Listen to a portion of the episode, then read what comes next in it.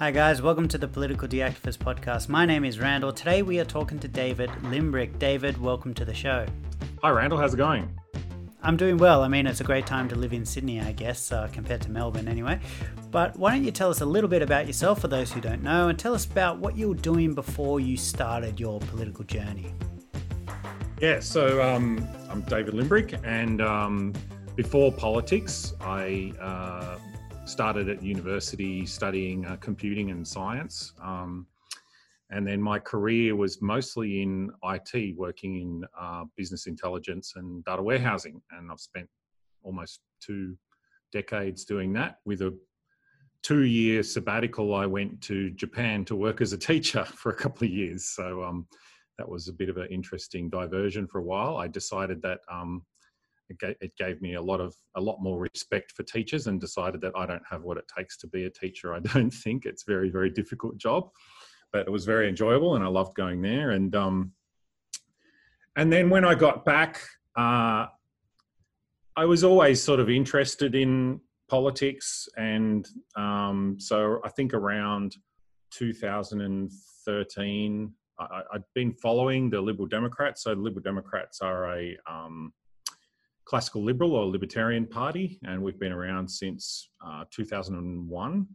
And uh, I've been following them since probably early 2000s. I decided to become a member around 2013 and then got active in 2014. And that was around the time of the previous state election.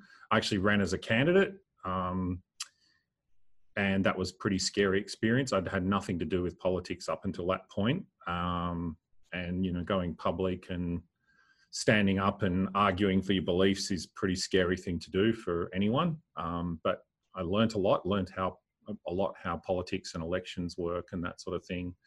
And then I ran, I stayed involved. Eventually, became elect, was elected to the state executive, and uh, I ran in this in the federal election in 2016 again as in the Senate, and then again in the 2018 uh, state election. And this was our most successful um, election yet, where we got two members elected. So one was in Northern Victoria, Tim Quilty, and um, myself in Southeast Metro. And so, you know, for people who are wondering what the Liberal Democrats are all about, uh, it's pretty straightforward, really. We uh, our philosophy is fairly simple. We think that um, people should be allowed to conduct their lives freely without interference from uh, government or other people, uh, as long as they they're not harming other people. So you should be free to act as you want, as long as you're not hurting other people. Basically, that's our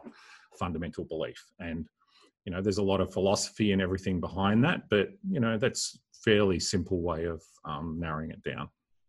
So, did something change in 2018 uh, for this kind of uh, surge in popularity, or was it more that you guys really pushed and campaigned hard? What what happened there? I don't think it was us specifically, but there was there's certainly been a trend of a uh, larger number of people voting for non non major parties, so non Liberal, Labor, Green parties, and that's been a consistent trend. And because of the way that the the preferences system works, is that more votes that go to those non non major parties end up with more of these minor parties being elected. And so that's exactly what we saw in Victoria. We ended up seeing 11 crossbenchers elected, that's including the Greens. And so the crossbench in Victoria at the time after the election was actually the same size as the opposition. So in the in this is in the upper house in the legislative council, and so the, yeah, the opposition is eleven members, the crossbench is eleven members, very diverse group of people. Um, so there's two Liberal Democrats. There's also a Green. Um, there's also Shooters, Farmers and Fishers, Animal Justice Party, Sustainable Australia, Independent. Um, yeah, so lots of transport matters. So there's lots of different groups with uh, different views. Many of them are sort of single issue type parties, but we're not. We're a very general. We have a very general uh, philosophy. Um, yeah, so the government doesn't have a majority in the upper house, but they they had 18. They've got 17 members now, so they need 21 to pass legislation. So um, yeah, they did have 18. So they they need a, a bit more to pass legislation now. So yeah. And before COVID, what were you pushing for? What were your biggest challenges going in? What were you pushing for? What were you fighting for with the Liberal Democrats before this COVID disaster started? Yeah, so the the areas that I'd been focusing on, you know, in my maiden speech and you know, since I got elected, we were always pushing things like, you know, I spoke a lot about um, uh, drug law reform. That's something that I'm really passionate about. Um, you know, ending the war on drugs and looking at that. Um, vaping is something that I've been talking about a lot recently. Another issue that I'm very passionate about is energy policy. And so, um, one of the things that I planned to do and actually managed to do was to, in Victoria, we have uh, special prohibition on what they call nuclear activities. And so, I, I wanted an inquiry to look at. Um, to look into this legislation and what might be the benefits of removing that prohibition on nuclear uh, pro- nuclear activities in Victoria. So, you know, looking at things like nuclear power and things like that. So that inquiry is running at the moment. In fact, um, next Friday we've got public hearings, which will be fantastic. So um, yeah, that's been really exciting, um, and also just resisting a lot of the uh, authoritarian things that the government has been doing. I, I, know since the pandemic, there's been this real extreme authoritarianism um, show itself, but uh, before that, even there was lots of things that we were very concerned about that the government was doing.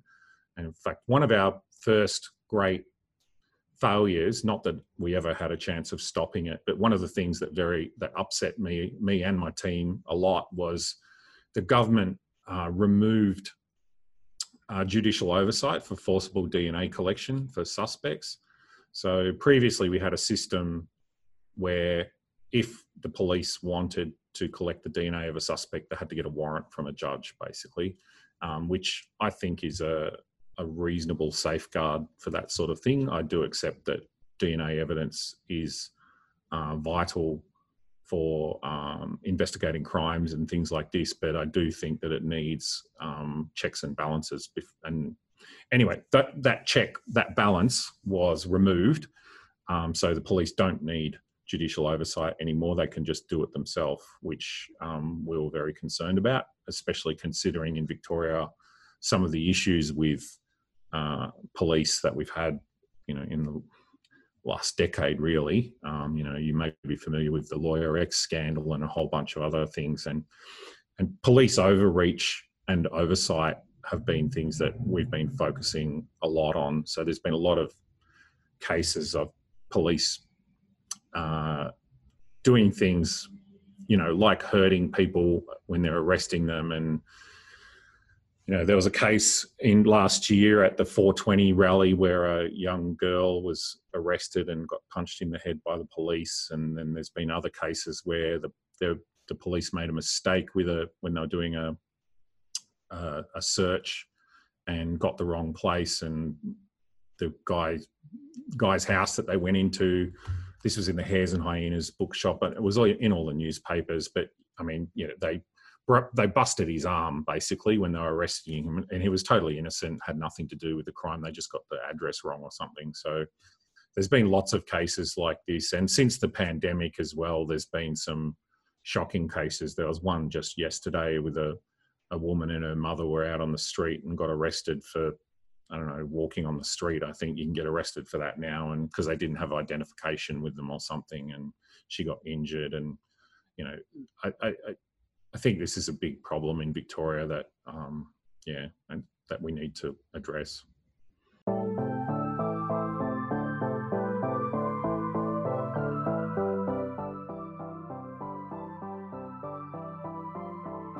So, what is the Liberal Democratic view on drug reform? What is the position on drug reform? Yeah, so I mean, drug law reform's a really big topic with lots of um, issues, right? It's not just a single issue. But my philosophical um, background in this is that, you know, um, we don't we think that victimless crimes shouldn't be a crime. So effectively, that means that people who take drugs are not necessarily hurting other people. Therefore, that shouldn't be a crime. And so, if we look at all the issues in drug law reform, there's uh, things like um, cannabis uh, legalization. So our view on that is pretty straightforward. We think it should be um, legalized for um, medical, industrial, and recreational use with, you know, with some restrictions on sales to minor and and um, some sort of regulation. But uh, yeah, basically uh, allow that industry to go ahead. Um, and the reason behind that is uh, it's a massive industry anyway, right? But at the moment, it's all black market and organized crime. And we think that it's much better for Victorians to have that in a legal market where um, uh, it's not controlled by organized crime because there's all sorts of issues with that, especially in Victoria.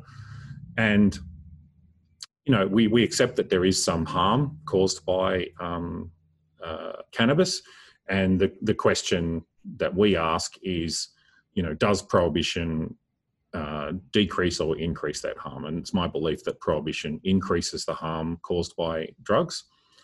Uh, so that's on cannabis. On other drugs, uh, um, our policy is that uh, possession of small quantities should be uh, decriminalised for uh, all drugs. Um, and that's that's not because you know I condone of people taking drugs or think that taking drugs is a good thing. It's because I think that um, if someone is arrested and you know jailed or something like this because they possess drugs, I don't think that helps anyone. I don't think it helps the person taking the drugs. I don't think it helps taxpayers because it costs a fortune. I don't think it helps anyone at all. So um, I just think that's a silly thing to do. Um, I'm open minded about what other options there may be. And basically, I'd support any option that's not putting someone in prison. Um, so I know other countries have other ways of dealing this, so dealing with this. So you know they might have education programs or something like that, and you know I'd be supportive of anything like that. Other issues, pill testing.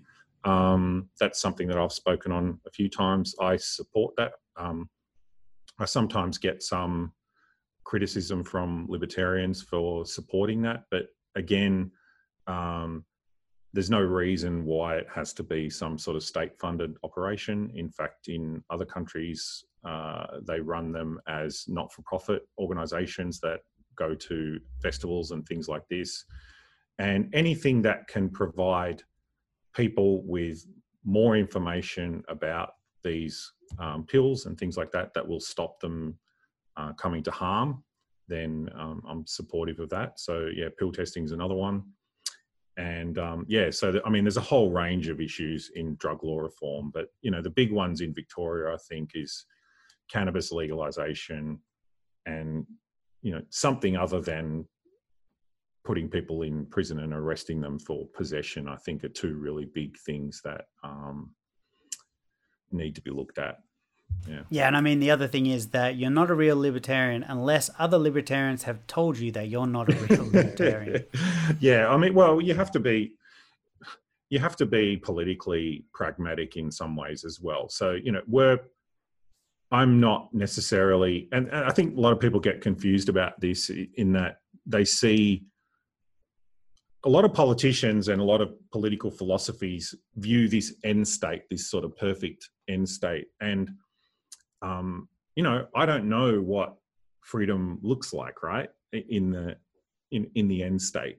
That's okay though. I mean, my job is to push on each particular issue um, towards a more freest a more free state. And you know, if if that means that you know we can push for uh, you know rather than criminalize people for drug possession, put them into some, divert them into some other mechanism, then I'll support that. You know, any anything that's better than the status quo or more in the direction that we want, then we'll we'll support it and we'll ally with people, whoever it may be, who's on the same page with that. And they may be doing it for different reasons to us. You know, like in drug law reform, people are often surprised that you know we cooperate with the Greens and stuff like that. You know, I've spoken at um, events with um, Greens MPs, and you know people see us as as if we're enemies and stuff, and on a lot of issues we are. But um, I don't want to. I've tried to avoid tribalism as much as possible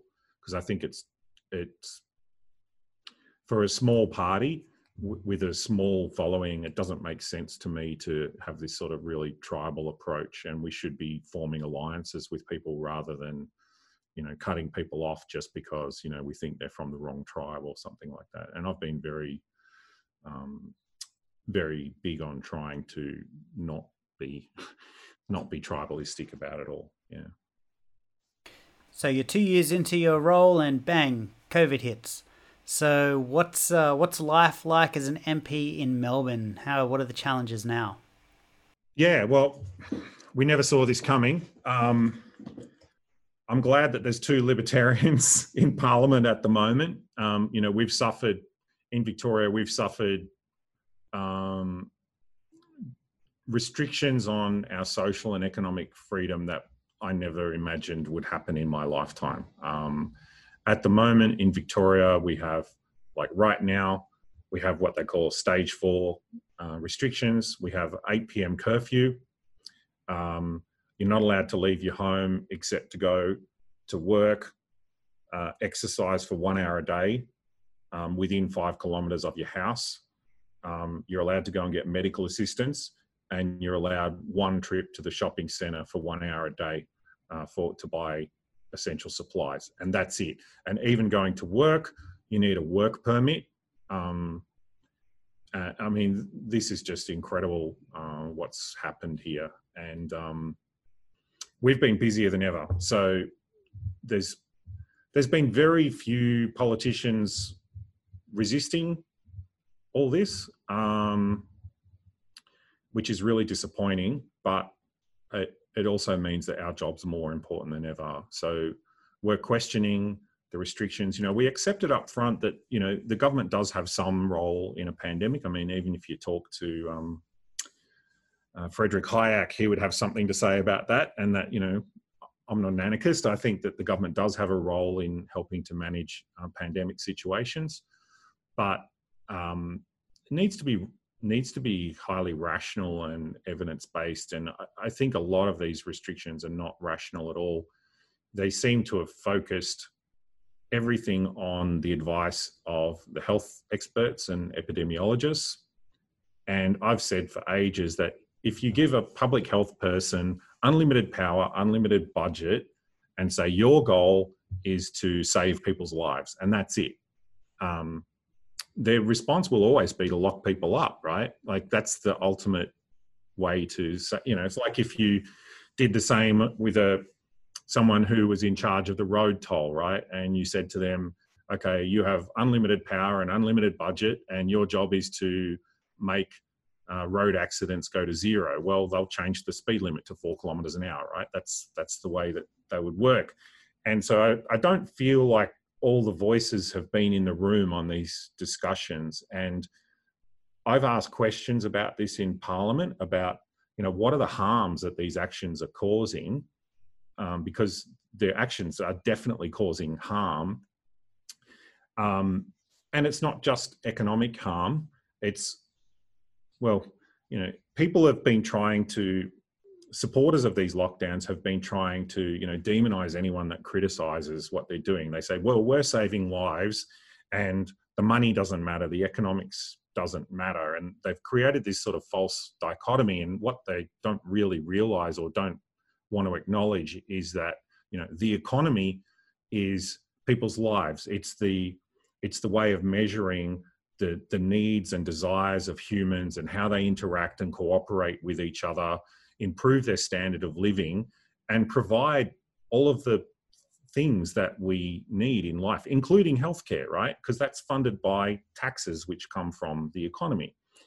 And so when they lock down all these things and restrict people's social and economic freedom, it definitely causes harm. And so some of those harms can be, you know, people lose their jobs, they get um, mental mental health and, and and physical health issues and they it crowds out medical research. It, people don't go and get checks for things for medical checks that they sh- probably should be getting or they can't get treatment for other issues. And so there's all these longer term harms which also affect life expectancy, but I don't feel like they're really sort of doing that calculation or want to really acknowledge that it even exists because the problem is is if you do that calculation and you find out that the harm caused by the government is worse than the harm caused by the disease then the government is actually killing people in that situation. Do you know what i mean? And so i think that's why they just demonize anyone that questions it. So it's been really disappointing and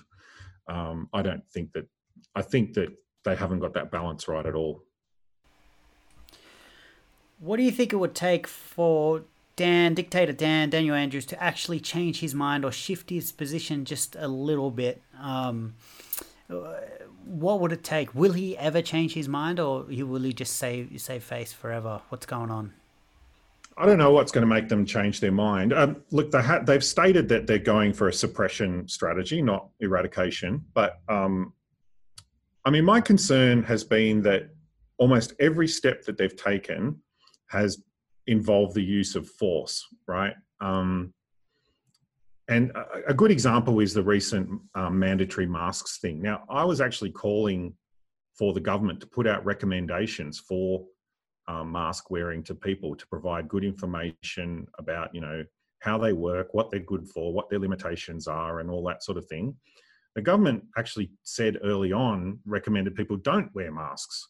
Um, now, I don't know why they did that. Maybe they were worried about supplies or something. I don't know. Or maybe they just thought it wasn't necessary at that point. And then they went straight from this recommendation of not wearing masks to being mandatory. And this just struck me as a crazy thing to do because you know in other countries and the example that i've given many times is in japan now all right fair enough they've got a culture of wearing masks historically so it's not such a big deal for them. But I see that if if it does help for people to wear masks, that it would be much more productive if the government provided good advice, education, and support on how to wear masks and encourage people to do that and use, you know, maybe some sort of social pressure or something from people. But to make it mandatory straight away has resulted in all of these sort of issues like, you know, groups like they call them anti maskers um, it sort of validates their position, you know, because all of a sudden they're persecuted, sort of thing, right? And it also leads people to rather than use masks effectively, which you know is not a simple thing, right? You need you need to use the right type of mask and put it on the right way and take it off the right way and use it appropriately people aren't thinking about that at all. They're just thinking about compliance so they don't get a fine, right? So all they care about is that something's across their face so they don't get a fine. And, you know, is that effective mask use? Probably not. Um, I'd rather that. I'd rather we had less people use masks effectively than lots of people use masks ineffectively. But um, you know, that's what they've done, and and they've been like this right from the start. Like everything's just been you know, fines, fines, fines, fines, fines. We've had more fines than any other state, and yet we've got the worst results. Um, so, you know, I've said this many times. I don't think you can fine your way out of a pandemic. I don't think that a f- more fines is like some magical cure for coronavirus. It's just it hasn't it hasn't worked, and I don't I don't know what it'll take for them to change tack on that. They they're going harder than ever right now. Like we have signs out on the street you know, um, curfew at 8 p.m. and people are getting, you know, $1,600 fines for, you know, there's one guy that he went, I don't know, they wanted dinner and they, this, like every morning they come out with a list of bad guys. So they've even got names for them. They call them COVIDiots, right? And so this list of people who've committed these, you know, these crimes that they can demonize. And I think part of it is just they're trying to deflect hate away from themselves onto the public um, and get and get society turning on each other, which is awful. But you know, some of the crimes that happened last night, I, you know, someone uh, wanted to get a pizza delivered at their house, and the pizza shop wasn't delivering at nine thirty, so they just said stuff it, and they drove down to the pizza shop and picked it up and got a fine and ended up being in the conference. Um, you know, some people weren't wearing masks outside. You know, I, I said, why don't they get the police to hand out masks instead of fines. Like, not perfect, but it's better than better than what they're doing. I think you know if if people don't have a mask, you know, the police could explain to them, you know, here's a mask and here's how you use it, and we think it'd be a really nice thing if you did it. We would don't want to fine you, and but you know that's not what's happening. They're they're just they've gone hardcore policing on this, and I just don't think it's sustainable. People are already um, reacting to it, and that will only grow. I think so. I just don't see how it's sustainable at all. One of the things I found really frustrating uh, I, I, saw a news poll, it was by news.com.au or one of those on Facebook, and it said, Do you think mask wearing should be mandatory for New South Wales? And 80% of people voted yes.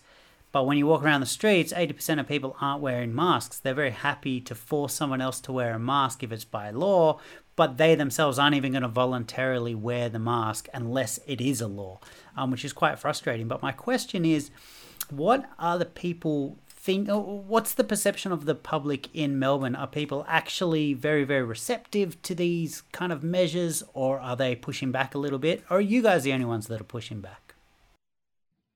Yeah, look, I think um, we're definitely getting a lot more interest from the public and the media because we're the ones uh, resisting some of these things and have a different view on it. Um, you know, from a media point of view, I suppose that's what they want. That they want people with an alternative view that isn't nuts, and I think we fit that pretty well. I hope people don't think we're nuts, but you know, depends how far we go down the authoritarian rabbit hole before people start thinking we're nuts.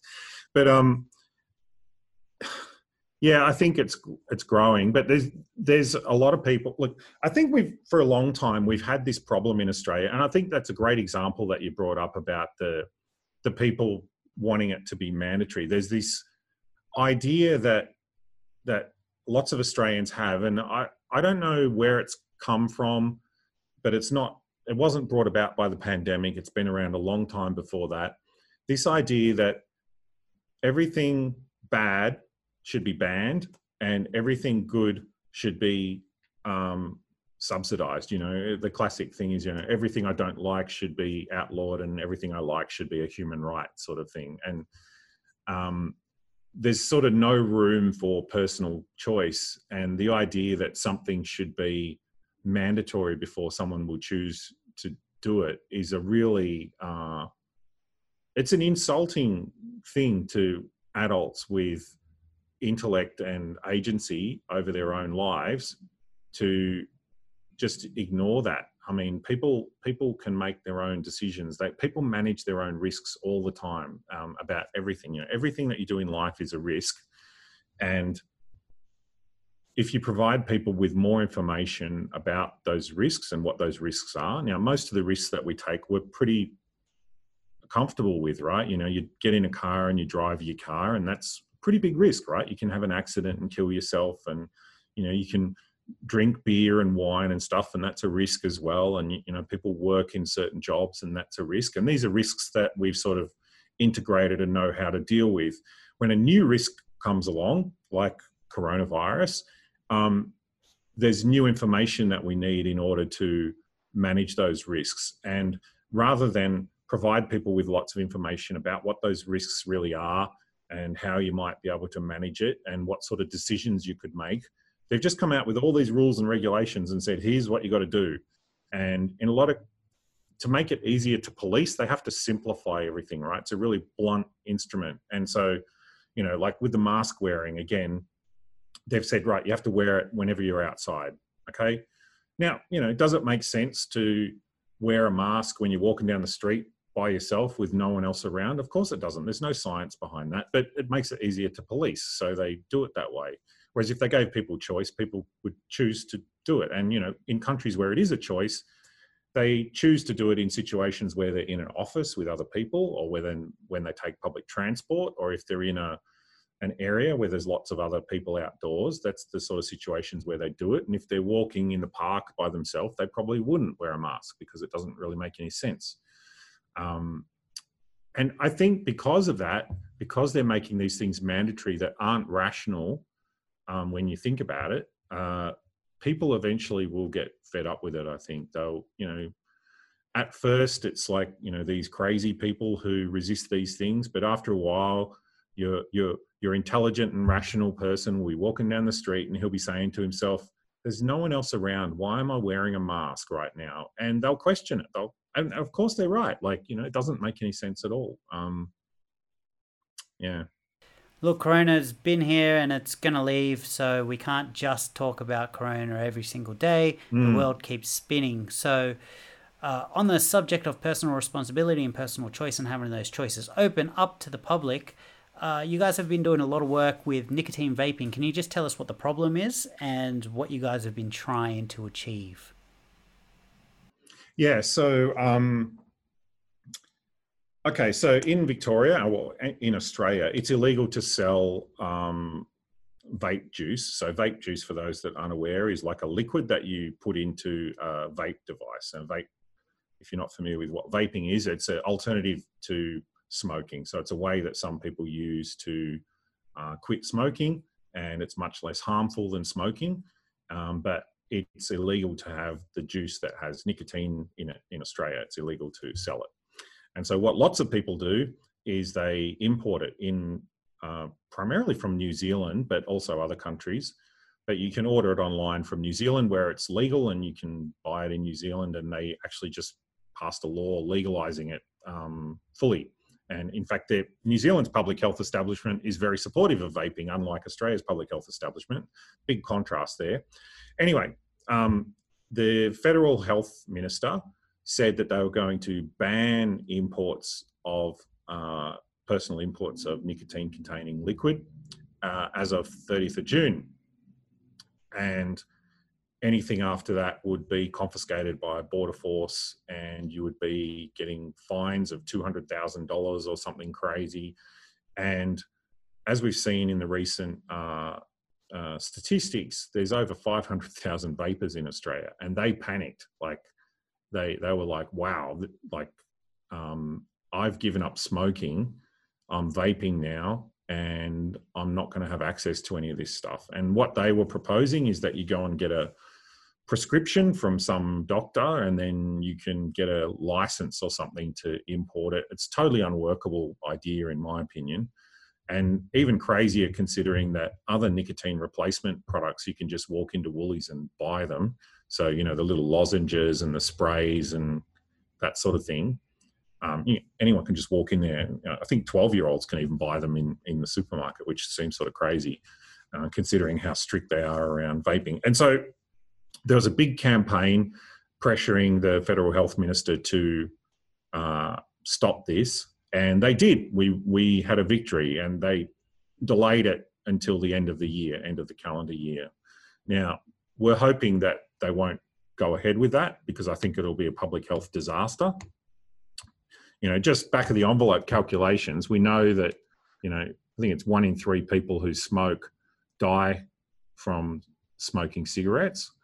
And, you know, if you've got 500,000 people that are vaping that have used it to give up cigarettes, if you get half of them go back on the smokes, um, we're talking tens of thousands of people dead from this. Like, this is a real disaster if this happens. And I think maybe they might have seen sense on that, and um, we'll see. But we had a motion put up, um, which we were meant to debate uh, this week, actually, on, Wednesday, but it was postponed because Parliament was suspended uh, on vaping. So um, we we have a motion to you know legalize vaping. I mean, one of the other issues about it not being legal to import this stuff is that you can't there's no way of restricting uh, children getting access to it because it's not a legal product right so for legal products that are restricted from children you have to show your id or something when you purchase it in a shop um, but when you purchase it online or something there's nothing like that so you know with alcohol or any of these other things um, it's a, it's harder for kids to get access to it because they have to show their ID when they walk in and buy it. And I think that's fine for vaping. You know, if someone wants to buy a vape or vape liquid, they should be an adult because children shouldn't be doing it. Um, but you know, there is no mechanism to prevent kids getting that because it's not a legal product. Yeah, and I find it funny that it's like, okay, you can uh, you can smoke cigarettes, or you can try and import nicotine, but probably get a two hundred thousand dollar fine, or you can go to the doctors during a pandemic so that you can um, get that nicotine fix. No, uh, well, yeah, your preachers have converted there. I mean, I don't get it either. It's just crazy. I mean, you know, fundamentally, whatever risk you think there is with vaping, and I think the science says that you know there's not no risk, but there's certainly a lot less risk than tobacco. Anything that's an option that is less option for smokers, that is less harmful than tobacco, should be legal and should be available as a choice for smokers. It doesn't make any sense whatsoever to me. And you know, if it's 95% less harmful, like they say, then let people have that choice. That's what that's what I want is more choices for people. So at the end of the day, do you think it is the government that needs to change, or is it the people's perception of the government that needs to change? Which one is it, or is it a bit of both? Look, I think it's a bit of both. Um, I would like more people to think about things that can happen voluntarily in a free society without first resorting to government force on everything, which is what lots of people seem to do. You know, what I was saying before, you know, if people seem to have this thing in their head that if something is bad, government should stop it. And uh, I don't think that's a very good, very healthy thing for society.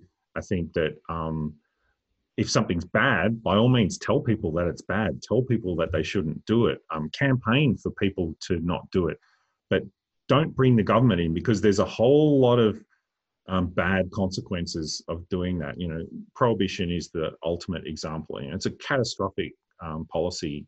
You know, drugs are bad. You know, I, I, get it. Drugs can cause harm to people. No one, no one argues against that. No one, no one says that drugs are wonderful. Um, you know, and that you know that there's no harm. Of course, there's possible harm, but the government getting involved makes that harm worse. And this, it's the same situation in lots of things.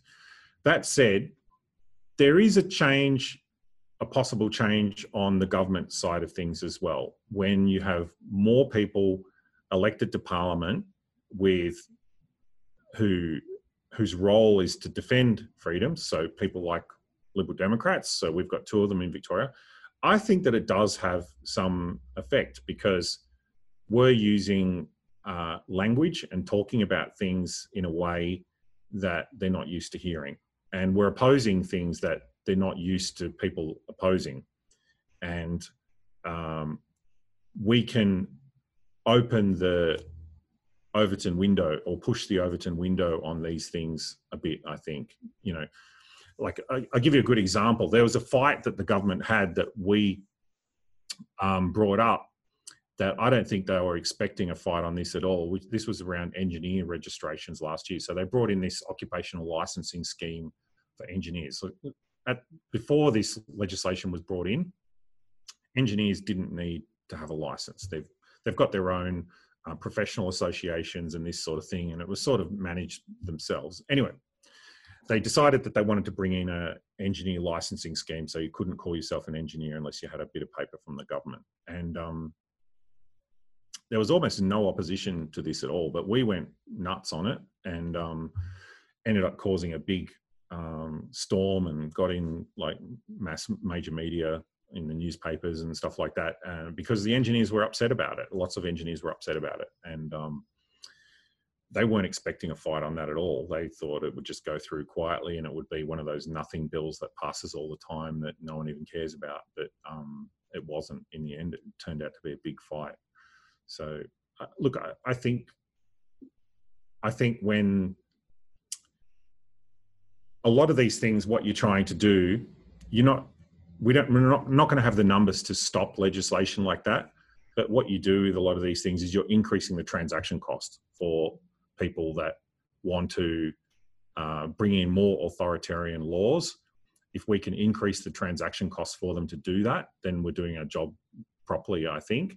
And similarly, we can decrease the transaction costs for people that want to do pro liberty things like you know, if they want to move on drug law reform, in the last term of parliament, the government took a big risk on that. They actually did some good stuff, like um, they legalized uh, cannabis for medical use, which I thought was an excellent thing. And that was very difficult for them to do that. But we can actually decrease the transaction costs for a government that wants to do something like that as well by uh, defending their actions if they want to do that. So, and you know, we're we're happy to do that as well. We're not not necessarily going to oppose everything that the government does. In fact, when they've done things that are pro liberty, we've been highly supportive and and vocally so about it. So, yeah, I think that's a way that we can do it politically. So, if Daniel Andrews or maybe Scott Morrison were watching this, what would your one message to them be? Don't always resort to the stick, please. Their first, first, last, and only resort is the stick, especially in Victoria. I want them to think about that Victorians are adults. We can make our own decisions if we're given good information, good advice, and the freedom to make those decisions that we can make better decisions. And I think it'll make their job of governing a lot easier and it would make uh, for better outcomes for everyone, especially during this pandemic, but beyond the pandemic as well. And my other message is there's a lot of people, my, my view has always been that people who value freedom the most are those who've lost it. You talk to refugees who've fled authoritarian regimes, they're very uh, precious about their freedoms that they have in Australia. Now, everyone's lost their freedom to some degree in Australia, and I hope that Australians remember what it feels like to lose their freedom and are more willing in the future to defend it and fight for it. That's my hope. That's my optimistic hope. Perfect. Well, David, thank you so much for being on the show. Thanks for having me. Well, thanks for listening or watching to the Political Deactivist podcast. This is the first time where you can see my face. I know, I know. Talk to my wife about it. She doesn't like looking at me either. If you want to support the show, the best thing you can do is listen to it by searching for the Political Deactivist podcast on Spotify or Apple or whatever. You can even YouTube it if you type in the Political Deactivist podcast. Now, you can also watch our documentary called AnotherWayMovie.com, which explores libertarian ideas and applies it to Australia Australia. Uh, I think we're very fertile ground for this sort of personal responsibility, small government type thinking. Although we are on a very, very slippery slope to becoming a terrible, terrible nation where everyone just flees because the taxes are too high and the police are too tough, i.e., Melbourne during lockdown. Anyway, until next time, make sure you follow, like, subscribe, and send it to your friends. And if you didn't like it, send it to your enemies. See you next time.